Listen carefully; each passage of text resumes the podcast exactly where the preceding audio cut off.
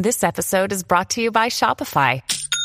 Forget the frustration of picking commerce platforms when you switch your business to Shopify, the global commerce platform that supercharges your selling wherever you sell. With Shopify, you'll harness the same intuitive features, trusted apps, and powerful analytics used by the world's leading brands. Sign up today for your $1 per month trial period at shopify.com slash tech, all lowercase. That's shopify.com slash tech.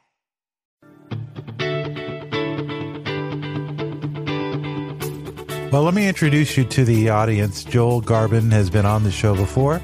In fact, if you check back a few podcasts ago, uh, Joel Joel had done a tremendously impactful presentation for a group at a ufology convention. And I was so impressed, I felt compelled to have Joel on because it's an opportunity to share new ideas, and that's what this podcast is all about. So, as promised, I, I thought it would be great to have Joel come back because we got into some really good stuff. Joel and I are going to talk about materialism and uh, where we are in the current age because there's everybody I talk to says uh, something's weird, something's going on weird in the world, and you just can't pretend that things are just hunky dory. I had an inter- I had an email from a guy today, Joel, who had said to me that they didn't think that the Urantia book could ever make an impact on people because it's just too late. People have already made up their minds about where they stand on religion, and religion is more like a folklore today than it is anything else. Do you agree with that? No, Jim, I don't. Uh, you know, because that perspective could have been taken at the time that Jesus incarnated on this planet. Yeah. That everything already had been established and was intransigent. So there wasn't going to be any more openness to a new way of viewing humanity, viewing the divine, viewing the destiny of individuals. So I don't think that it, we're in a static situation any more now than we were 2,000 years ago. I think that the Urantia book has profound insights that it can offer people today. It just needs to be uh, examined. And I think when people do examine it, they will find that whoa, there are there are a lot of, of valuable tools and insights in this revelation that can be brought to bear today on very important topics, including the one that you and I are going to discuss today. Uh, you mentioned that we'll be talking about materialism, but I want to expand it beyond that and and really talk about materialism, war, and the brotherhood of man. We have a very timely uh, uh, conflict right in our faces here with what's going on over in Ukraine. And I think it's the elephant in the room. And I think our topic today can help us to address some of that, even directly. And so, so that's some of the things that, that we'll be discussing. Are you concerned that this might be some? Uh, how deep do you go in terms of thinking this might be a profound age? Some people argue, oh, you know, Earth goes through all kinds of different things. We can't get bogged down, right? Other people say, no, this is the tribulation. A lot of people on the Christian side are worried to death. Uh, the only people that don't seem to be worried are people who who are settled in their uh, affairs, and they don't strike me as very religious people or people of faith. They they more tend towards, I don't know, uh, they, they, they don't they don't they're there's a line in the Urantia book. Uh, it says, uh, "Atheism protests against God. Secularism merely ignores Him." And, and that's what's mm-hmm. happening is that there's a lot of ignoring.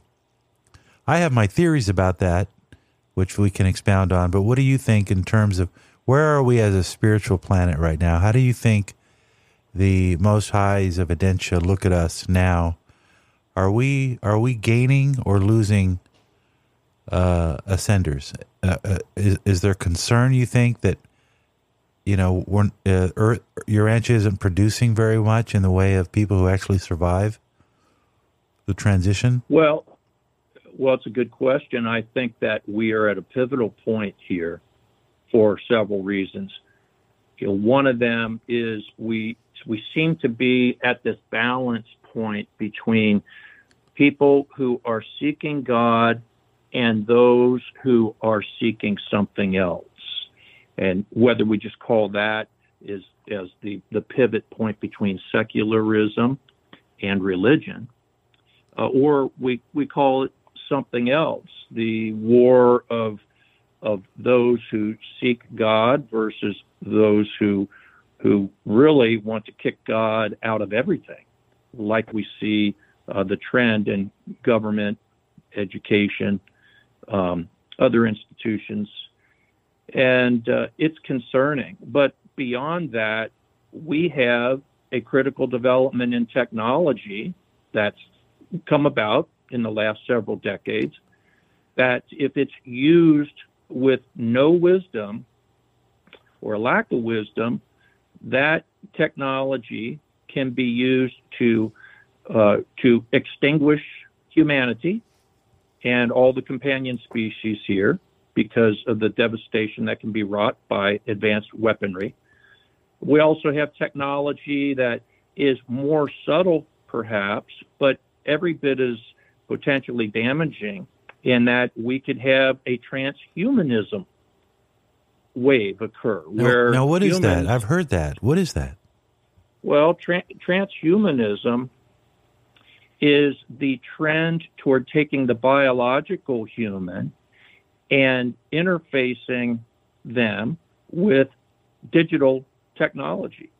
So, where you'd be looking at uh, human beings who have been implanted with various types of technology, there might be chips of some sort, uh, some other type of implants uh, that that's that could link us up to a digital network that could be controlled in various ways, and it would be uh, propagandized as enhancing the human being by speeding up the processing speed of our our brains, perhaps uh, extending our senses in certain ways uh, by the use of, of cyborg type prosthetics, uh, making us stronger, uh, doing other things that might uh, uh, influence our our DNA that perhaps might provide some life extension characteristics. Uh, and, and, it seems to have a goal really of, well, I think of of controlling all of humanity. Yeah, I was going to say, of digital yeah, we yeah. all were. We, you've seen them advertising on TV. They have these things now that you you put them on your your body and it, and it sort of sends a signal to your iPhone, and it keeps uh, tabs on your glucose glucose glucose level and also your heartbeat, things like that. So they've already integrated some basic technology that can be used to gather data on your body. That I'm okay with. But if that's a stepping stone to some chip going into my head or being inserted to me at birth to create some sort of a neural response, that I don't like. And I don't even think that would be possible because if a thought adjuster can't influence our will, can another human being really do that through the aid of technology? Is that even feasible? Do we even oh, know? I think it. Yeah, I think it very much is possible, and I think it's already being done.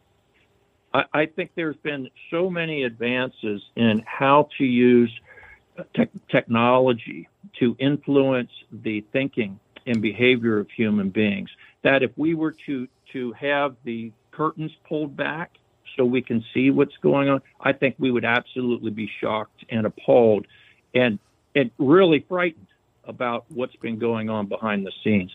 You know, someone who talks about this quite a bit is Catherine Austin Fitts, uh, who, if if your uh, your listeners aren't familiar with Catherine, uh, she has she's a brilliant woman. She's a, an economist. Had uh, also been uh, the undersecretary for the Department of Housing and Urban Development, who exposed tremendous fraud uh, in, inside uh, that department of the U.S. government. and uh, she has quite a story to tell. You could you could consider her a whistleblower, but she's brilliant in the areas of finance and the global control paradigm. And uh, she she has a website called Solari, S O L A R I, Solari.com. Tremendous research, uh, and she is uh, brilliant. And you can find her all over the place, uh, interviews that she's done. And basically, she's been warning about what's been going on here with the technologies that can be used, uh, you know, for basically digital control of the population. Her emphasis is on how that is being uh, steered and orchestrated primarily through financial control. Uh, so the whole digital web has has links like uh, tentacles, if you will, to your your bank account, to vaccine passports, to to digital uh, digital technology that can be implanted in the human body itself, uh, satellite uh, operations, and and basically all of the surveillance technology that's that's been saturating the planet, including our country. You know, you can hardly drive anywhere on your block without there being some type of unseen surveillance, whether it, it's at a stoplight, cameras that are at stores, uh, at banks when you put your ATM card. We are continuously being surveilled. And all of that gets linked up somewhere.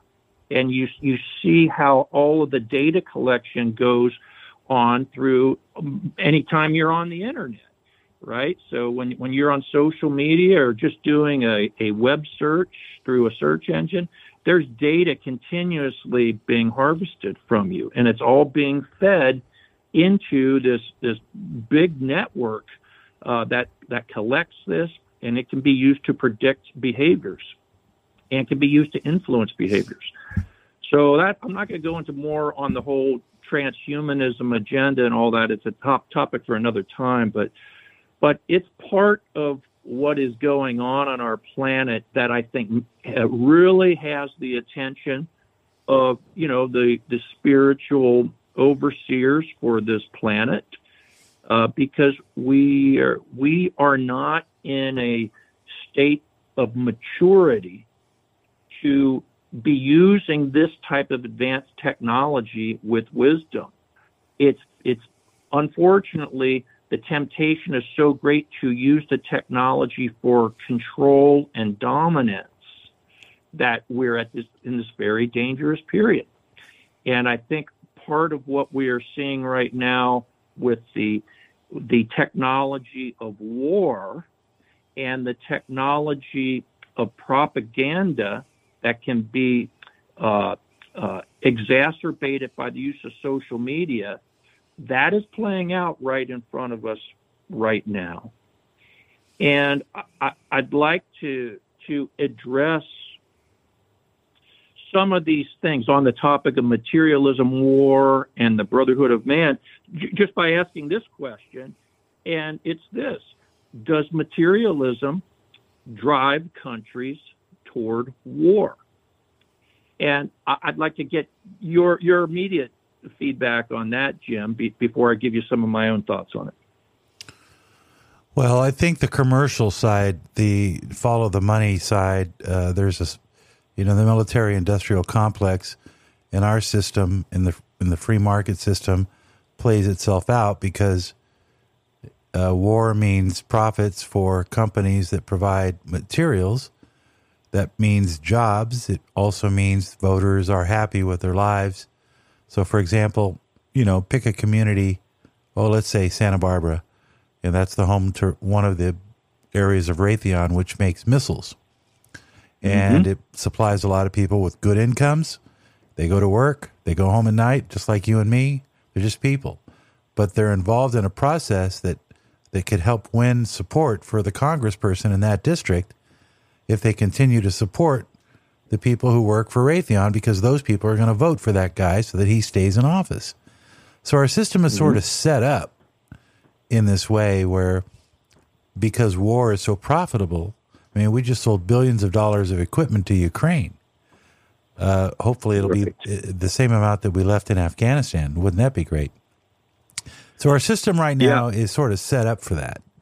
Uh, and and you know, if you read about some of the social values of war, as they're outlined in the Urantia book, you know, up to this point, there have been some good value to come out of war. It it it, it disciplines people. There are a lot of there are a lot early things that occurred because of war that actually helped us progress. But now, like you said, we've been so you know we've created these things that could kill us. So yeah, kill us as a species. uh, yeah. And so now we're, you know, we're not there. We're not more morally, ethically ready. Like Elon Musk talks about inserting chips. Uh, Mark Zuckerberg talking about metaverse and living within the mind. It's like these are kids playing with toys and they have no idea what's behind the scenes. They have no idea what they're what they're attempting to try to do. And it's shameful. It's embarrassing. And I would imagine that Michael is sitting up up there, going, just shaking his head, going, "What are these people going to do? They're going to obliterate themselves if they if they're not careful." That's my yeah, I- assessment. I, think. Yeah, I think it goes beyond embarrassing and shameful. To it's a it's a display of a tremendous lack of insight, maturity, and wisdom for what is the trajectory of technology applications that are just applied for a profit motive or to do something that's cool. All right, because that's often kind of like the the the real attractors. Oh wow, look at this! It's something new and cool, so let's do it. Well, that is a very short term perspective. We have to have a long range vision to see, okay, what are the implications of using a new technology? We all of a sudden, well, we're, you know, I'm a, I'm a billionaire who has lots of visibility on social media and looked at as kind of a, a, a genius or a tech, a tech god, if you will. And I'm just going to launch a bunch of satellites Public's not going to have any input on this, but I'm going to have have a, a string of thousands of satellites just going across, orbiting the Earth. Everyone's going to be able to see it, and it's going to have some type of electromagnetic influence on on the planet because of the signals that it's sending and receiving. And no one else can really do anything about it. This is a, a, a private entrepreneur who's who's doing this, but it's not looking at any of the long-term implications of this. But but yet it's there's many who hail this as oh wow that's a great innovation that's so cool, all right, and it's giving me this materialistic benefit of now I can receive the a stronger internet signal you know at at some location. Maybe it's at my, my second home in the mountains. Maybe it's it's you know it's it's wherever okay? Yeah. and it's not it's not to diminish the value of having an internet signal but is it is it looked at beyond that materialistic benefit to to what are the further implications of the technology itself? And I, so i think there's a lot of immaturity and short range vision here that that is is quite dangerous for us You I'm- work I'm in I'm energy. to- So we once had a conversation. Your background is in energy, and you you said that if they wanted to today, I think this is what you said, Joel, is that if we wanted to today, we would end our dependency on not only fossil fuels but also this re- renewable rainbow that we're chasing. Do we have ways? It, uh, do you still assert that? Can you d- go into it a little bit? Well, ab- I can tell you absolutely that technology exists, and it, it's quite disruptive. And where is it being applied right now? Well, I, I would suggest it's, it's being applied in certain covert programs, but it's not being used for a social benefit in the public domain. And uh, I, I cannot, there, there are certain things that constrain me from speaking to that in any technical detail, Jim, but I can tell you from my own direct experience uh, as a scientist, yes, I've encountered. Okay, so I won't press because I know what do not uh, you know non-disclosures are all about. Um, so let's let's look at let's look at something we can all sort of relate to. Uh, most recently, we discovered I read that they have discovered that the mRNA technology that they used for the vaccines, they told us early on that mRNA does not turn into DNA. And now that, that that's been proven that not only does it turn into DNA, but it also gets into all of your other organs. Because originally the vaccine was just supposed to stay in the arm. Well, now it's now they're finding that the thing travels all over the place. This was something that was concocted in a laboratory, and actually the scientists who worked on it were involved with it uh, four years before coronavirus uh, hit us. So they already knew, and they're doing all this technology stuff. Again, kind of plays to what you're saying. These people are playing God, and uh, they played God trying to create this this virus for either uh, military or covert operations. Who knows? But it got out. We've all been infected. It changed life, and now that they come up with another gain of function thing to figure out a way to get a vaccine, it sounds sounds to me like a, a bunch of uh, scientists running around uh, just going nuts. They're just they think they're gods, and it makes me upset. And well, it's clearly go, it clearly goes beyond the scientific level. That that whole vaccination campaign was very well orchestrated among many levels of political influence, scientific influence, media influence, and the whole propaganda of safe and effective was so continuously played. Each of us probably has heard that safe and effective, safe and effective, yeah. thousands of times in the last two years, at least thousands of times, maybe tens of thousands of times. And is that what the data shows? That this has been safe and effective? Well, absolutely not. It is, it is absolutely not safe and effective. But that's been the drumbeat, and it's been propaganda. It's been misdirecting. It's been deceitful, and it's been highly damaging. And now we have we have you know millions and millions of people around the world, uh, and and hundreds of thousands, maybe millions of people here in our own country who are going to suffer the direct health consequences of that. They put their trust in institutions that did not merit that trust, and the the media failed us because they've been beholden to certain interests that uh, that basically made them part of this propaganda campaign instead of reporting honestly and asking the uh, asking the responsible questions about safe and effective. And, and that has been shameful. That has been truly shameful, and it's been criminal. And and we're you know we're we're going to bear the the brunt as not just a nation but as a planet for for that that betrayal of public trust. I agree. And unfortunately, I'm I'm concerned that it is part of a larger orchestration toward this theme of global dominance and global control. So, what do we, what do you and I, uh, uh, what does a Urantia reader do with all this? I mean, we're not going to save the world. We're not going to change these people's hearts and minds. They have to want to change. The quality of well, thinking. There's a line in the Urantia book where it says, "This is the age of business leaders and, and lawyers. Next, next will be the era of philosophy and some something else."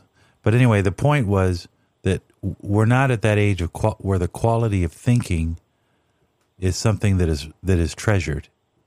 You know what I mean? In other words, the quality of the leadership is directly tied to the quality of their their thinking, and the quality of thinking in the world today, in my opinion, is subpar. At least from from the way I look at it, you could sit in a room full of highly intelligent adults and talk about television shows because nobody wants to have a real discussion about something that has enduring values. Yes, uh, yes, and that's a reflection of the degree of immaturity that we are right now uh, in the selection of our leadership. Uh, one of the things that the Urantia book says when it's discussing the uh, the Urantia book actually addresses war, W A R, addresses war in many different papers, uh, and, I, and those include paper 52, paper 70, paper 134, 194, and 195. And you know, one of the things that uh, it speaks of is that when when there were more primitive societies where war was very common, uh, what emerged out of that was strong leadership. Individuals who were highly competent, highly capable. Uh, they were they were courageous. They were wise. They were strong, and the they truly could be trusted to put the interests of the the clan, the tribe, the the nation, the city state, the nation, whatever, they were they were trusted to put the interests of that society ahead of their own narrow self-interest. We no longer have that. And Urantia book says that we no longer have that. The way we elect our leaders now often has to do with other things besides integrity, strength, courage, vision. Uh, it might be things just as is as uh, a base as well. They are popular because we have seen their faces in entertainment. It might be that they are wealthy, so they could buy the most advertising time. It might be because they they have uh, had some type of of uh, well some type of popularity or at least media exposure due to things that were not praiseworthy, but yet it got them more attention.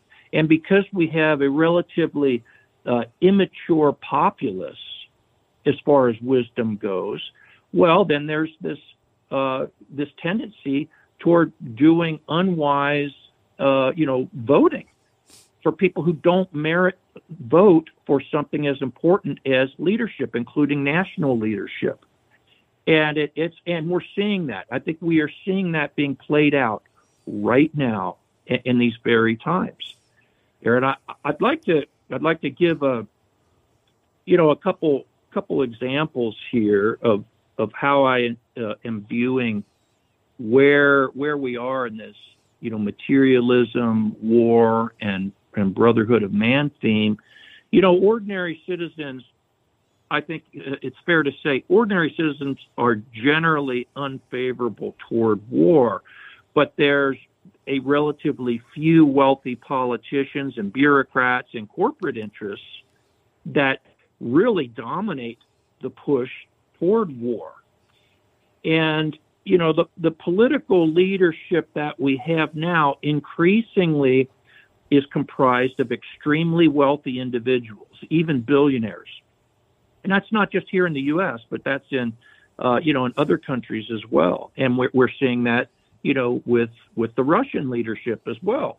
You know, Putin is an extremely wealthy man. they consider maybe he's one of the most wealthy men in the world. Mm-hmm. But the, these wealthy political leaders generally are out of touch with the economic circumstances of ordinary citizens, and they tend to be very adverse to geopolitical conditions that threaten their wealth. And so uh, generally they might advocate for war against the best interests of the citizens and against the will of those who even voted them into office. So it's very selfish. Not looking out for, for the everyday citizen. And then that, that wealthy political class they tend to be relatively insulated from the economic consequences of war. And that might include things like inflation, which we are seeing right now. We are we are seeing uh, gas prices right now as we speak going up rapidly because as a consequence of war. Mm-hmm. We're seeing supply chain interruptions. There will be food shortages, most likely. There'll be increased crime destruction of homes and businesses, certainly in the war zones, but but elsewhere uh, also. Well, we're already seeing and, that in cities like Portland and L.A. and Seattle. Oh yeah, the overabundance. Yeah. I mean, the weight of consumption uh, is is crushing us. Um, yeah, yeah. And so, it's a complicated, you know, very complicated society too. Uh, there's a passage in the Urantia book where it says that the typical human being has to make more choices now uh, in having to deal with society in one generation that they've had to do in 10. It's a very complex system. When I see a bunch of people if I see a collection of homeless, what I see are people that couldn't navigate through this society. It was too complicated. There are too many barriers of entry. There are too many pitfalls. If you make, if you, you, you write a bad check 10 years ago, you can't rent a decent apartment. You know, things of that nature. The, the rule, it's such a fragile system that, Yes. that if you don't play precisely by the rules, then you will be cast out and you will be, you know, the, you, you, you, you can't make it. You can't make it economically. So yes, forced- that's a great point. yeah. So people can can easily just despair and give up because it's so hard to navigate that system. The Urantia book talks about that as well. That you know we we tend to be in this very materialistic and secular society. We we are overburdened by all of these all these things, whether it's it's taxes, uh, the weight of laws of various sort that are that are just you know everywhere. They they enshroud us like a net. Uh, technology that's gone amok, uh, you know that uh, you know including uh, weaponry that is is so devastating now uh, if it's used, and I think even the the fact that it exists, uh, you know, there's going to be a temptation to use it. If you Yeah. have tools, you're Yeah. probably going to use the tools sometime. And now we got when we have regimes, uh, you know, throughout the planet. I, I last count, what I think we're we're probably approaching ten different nations now that have nuclear weapons, and uh, you know that and as that proliferation of nuclear armaments increases, that makes us much much more vulnerable to having a type of military conflict or a terrorism event that would just be be horrendous. You know, in 1955, I heard the story about that when the Urantia book was first published, they sent out a copy to every congressman, I believe every senator too, and all but one came back. Uh, I wonder if there's a way. I mean, we have a blueprint. We have a man. We have a precise blueprint, several blueprints on what we can do. It you you cited some papers, uh, social development, human evolution. Uh, we're giving, we're being given information that can help us get through this period, but nobody's reading it. Nobody's even aware No. of it. And this is where the, the, the influencers in society, if you're a Urantia book reader and you're in a position of authority or a position of influence, you've got to take, you don't have to do it directly, but you can take the lesson, plagiarize the hell out of the book if you want to, make it your own idea. Whatever you got to do, get the information that's in the Urantia book that tells us how we can get out of this mess. Every Yeah. they even talk about, you know, m- you know, as human labor becomes less important because we've replaced with machines. Well, we got to figure out what to do with the human labor. We, we've got to, Exactly. you know, we, they're giving. These are celestial smart people. They're telling it. They yeah, and even they, they, yeah, and of course they weren't just you know talking about that that present day of of 1934 Yeah. when we received the last papers. They were projecting into the future as well, and they were they were stating common sense, uh, insightful and wise, uh, uh, you know, projections yeah. Of what we have to look out for. And and part of that uh, in the, the papers that talk about materialism is, you know, when when we start to become, uh, well, they use the word indolent, which means basically lazy, Lazy. Uh, non-enterprising mediocre. uh, yeah, when we become, uh, we have so much, so much leisure and distraction by trivialities, and I would say it, one of those is uh, the the obsessive social media usage is Right. a symptom of that materialism. There are there are things that that become quite destructive. For instance, like in the social media, we see how it provides a platform for war propaganda and so many other ills. You know, you can have a politician right now who has been unduly influenced by the campaign contributions from weapons manufacturers and therefore are, our war advocates. Okay, we could see politicians right now. You could you go onto the internet right now and find on the social media accounts of so many of these politicians these statements of false bravery about come on we're gonna we're gonna go get them we gotta we gotta do this we gotta create a no-fly zone over Ukraine which would be disastrous you know because it would re- result in direct conflict of, of U.S. or NATO uh, forces toward toward Putin's forces themselves, which could could ignite World War III immediately. But yet we we got this type of propaganda being put by elected politicians onto social media, and these are the same type of individuals who can sound brave on social media when they're behind their their laptop, all right, and they would never they would never make such statements if they were face to face with with the one who they are advocating against. And I would use just just like a really simple thing, like all all the politicians who were who were deriding the truckers who were participating in in protests right. against the vaccine mandates, whether in Canada or here in the U.S. None of those politicians who are deriding them would dare to stand face to face in front of one of these rugged truckers. Yeah. You know, they they would they would they call that they would uh, keyboard courage. There, there would be immediate consequences, and and so they have a false bravery on social media.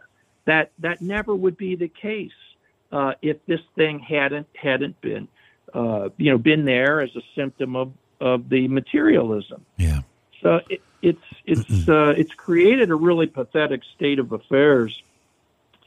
Uh, you know, another thing the Urantia book, you know, talks about is, uh, and there's a section on political sovereignty. I, I think it's actually uh, in uh, the paper 134, and it talks about the maturity of political leaders and of statesmen um, and and one of those, you know, what what is discussed there is being able to understand those uh, those who are in other countries and understand their position, not just having a, a, a selfish position uh, for your own interest, but also understanding what is going on in the psychology of others uh, who are living in, in, in other nations.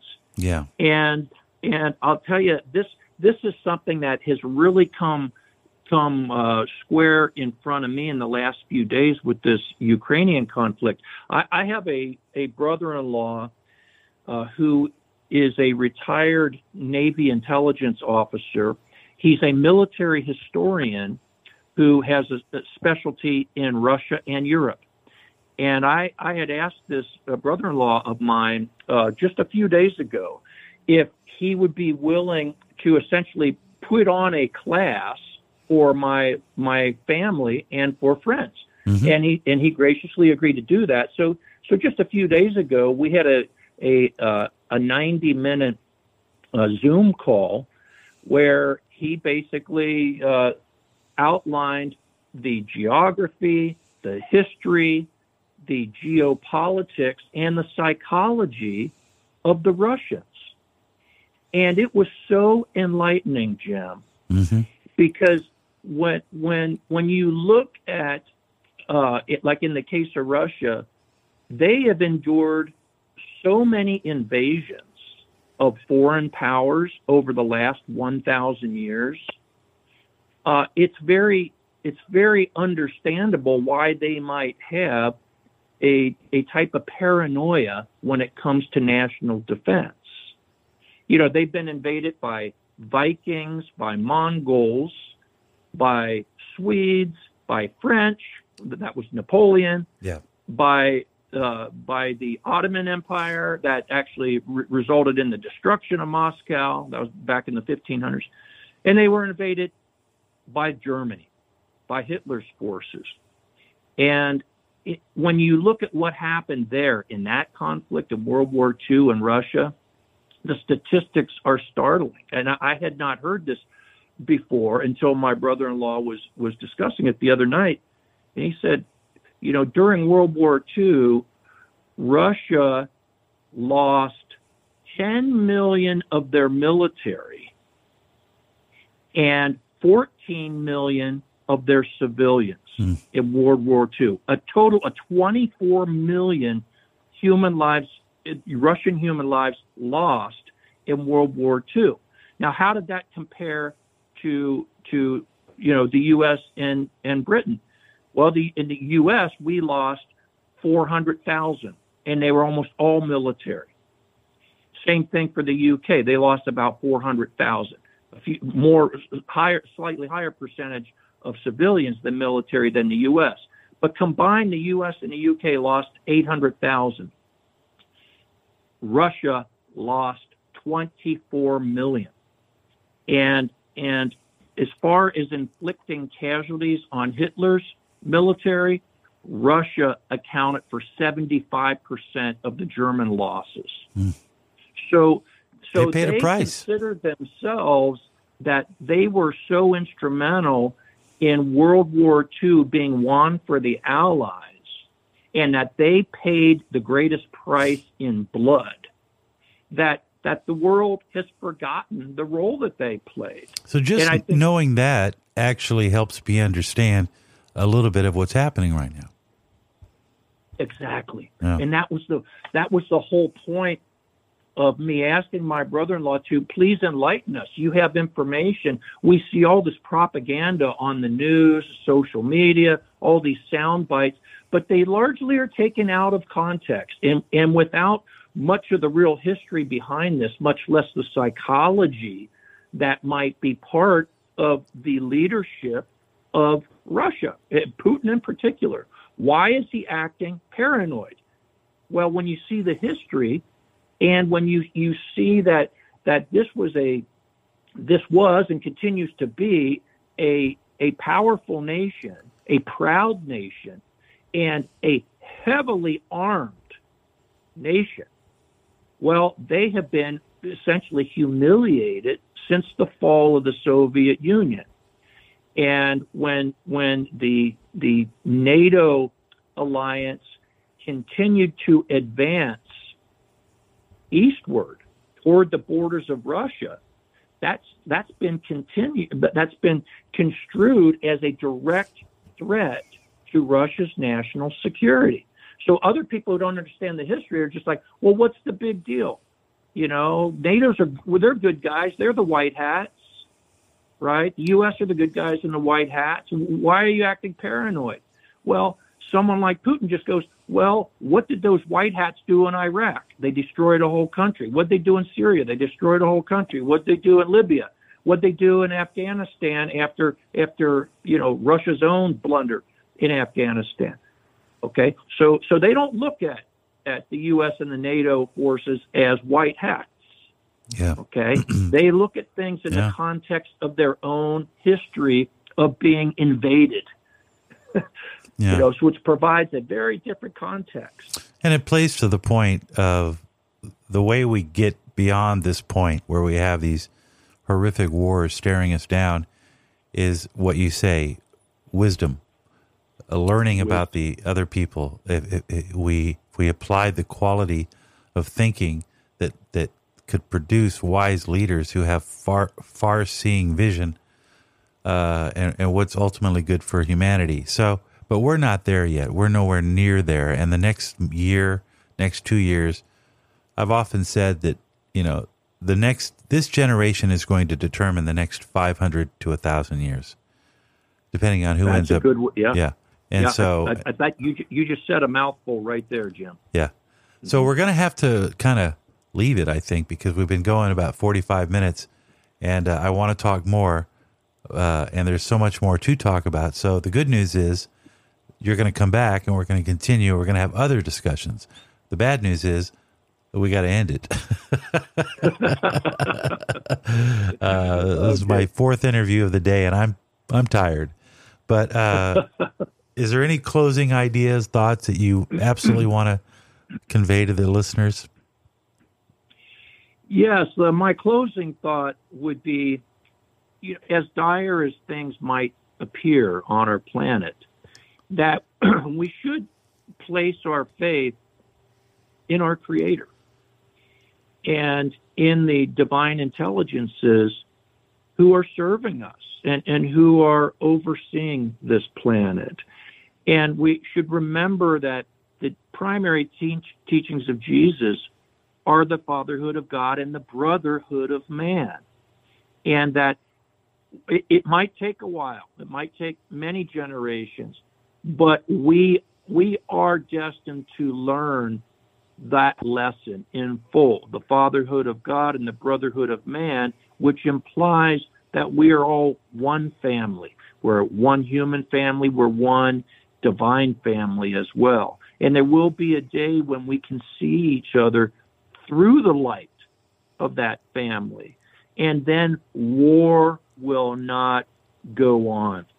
We'll have the opportunity for really a true global peace and then the opportunity to move forward as a family and, and do, do amazing things on this planet and, and perhaps reach out to other inhabited planets in, in ways that, that we can't even imagine right now.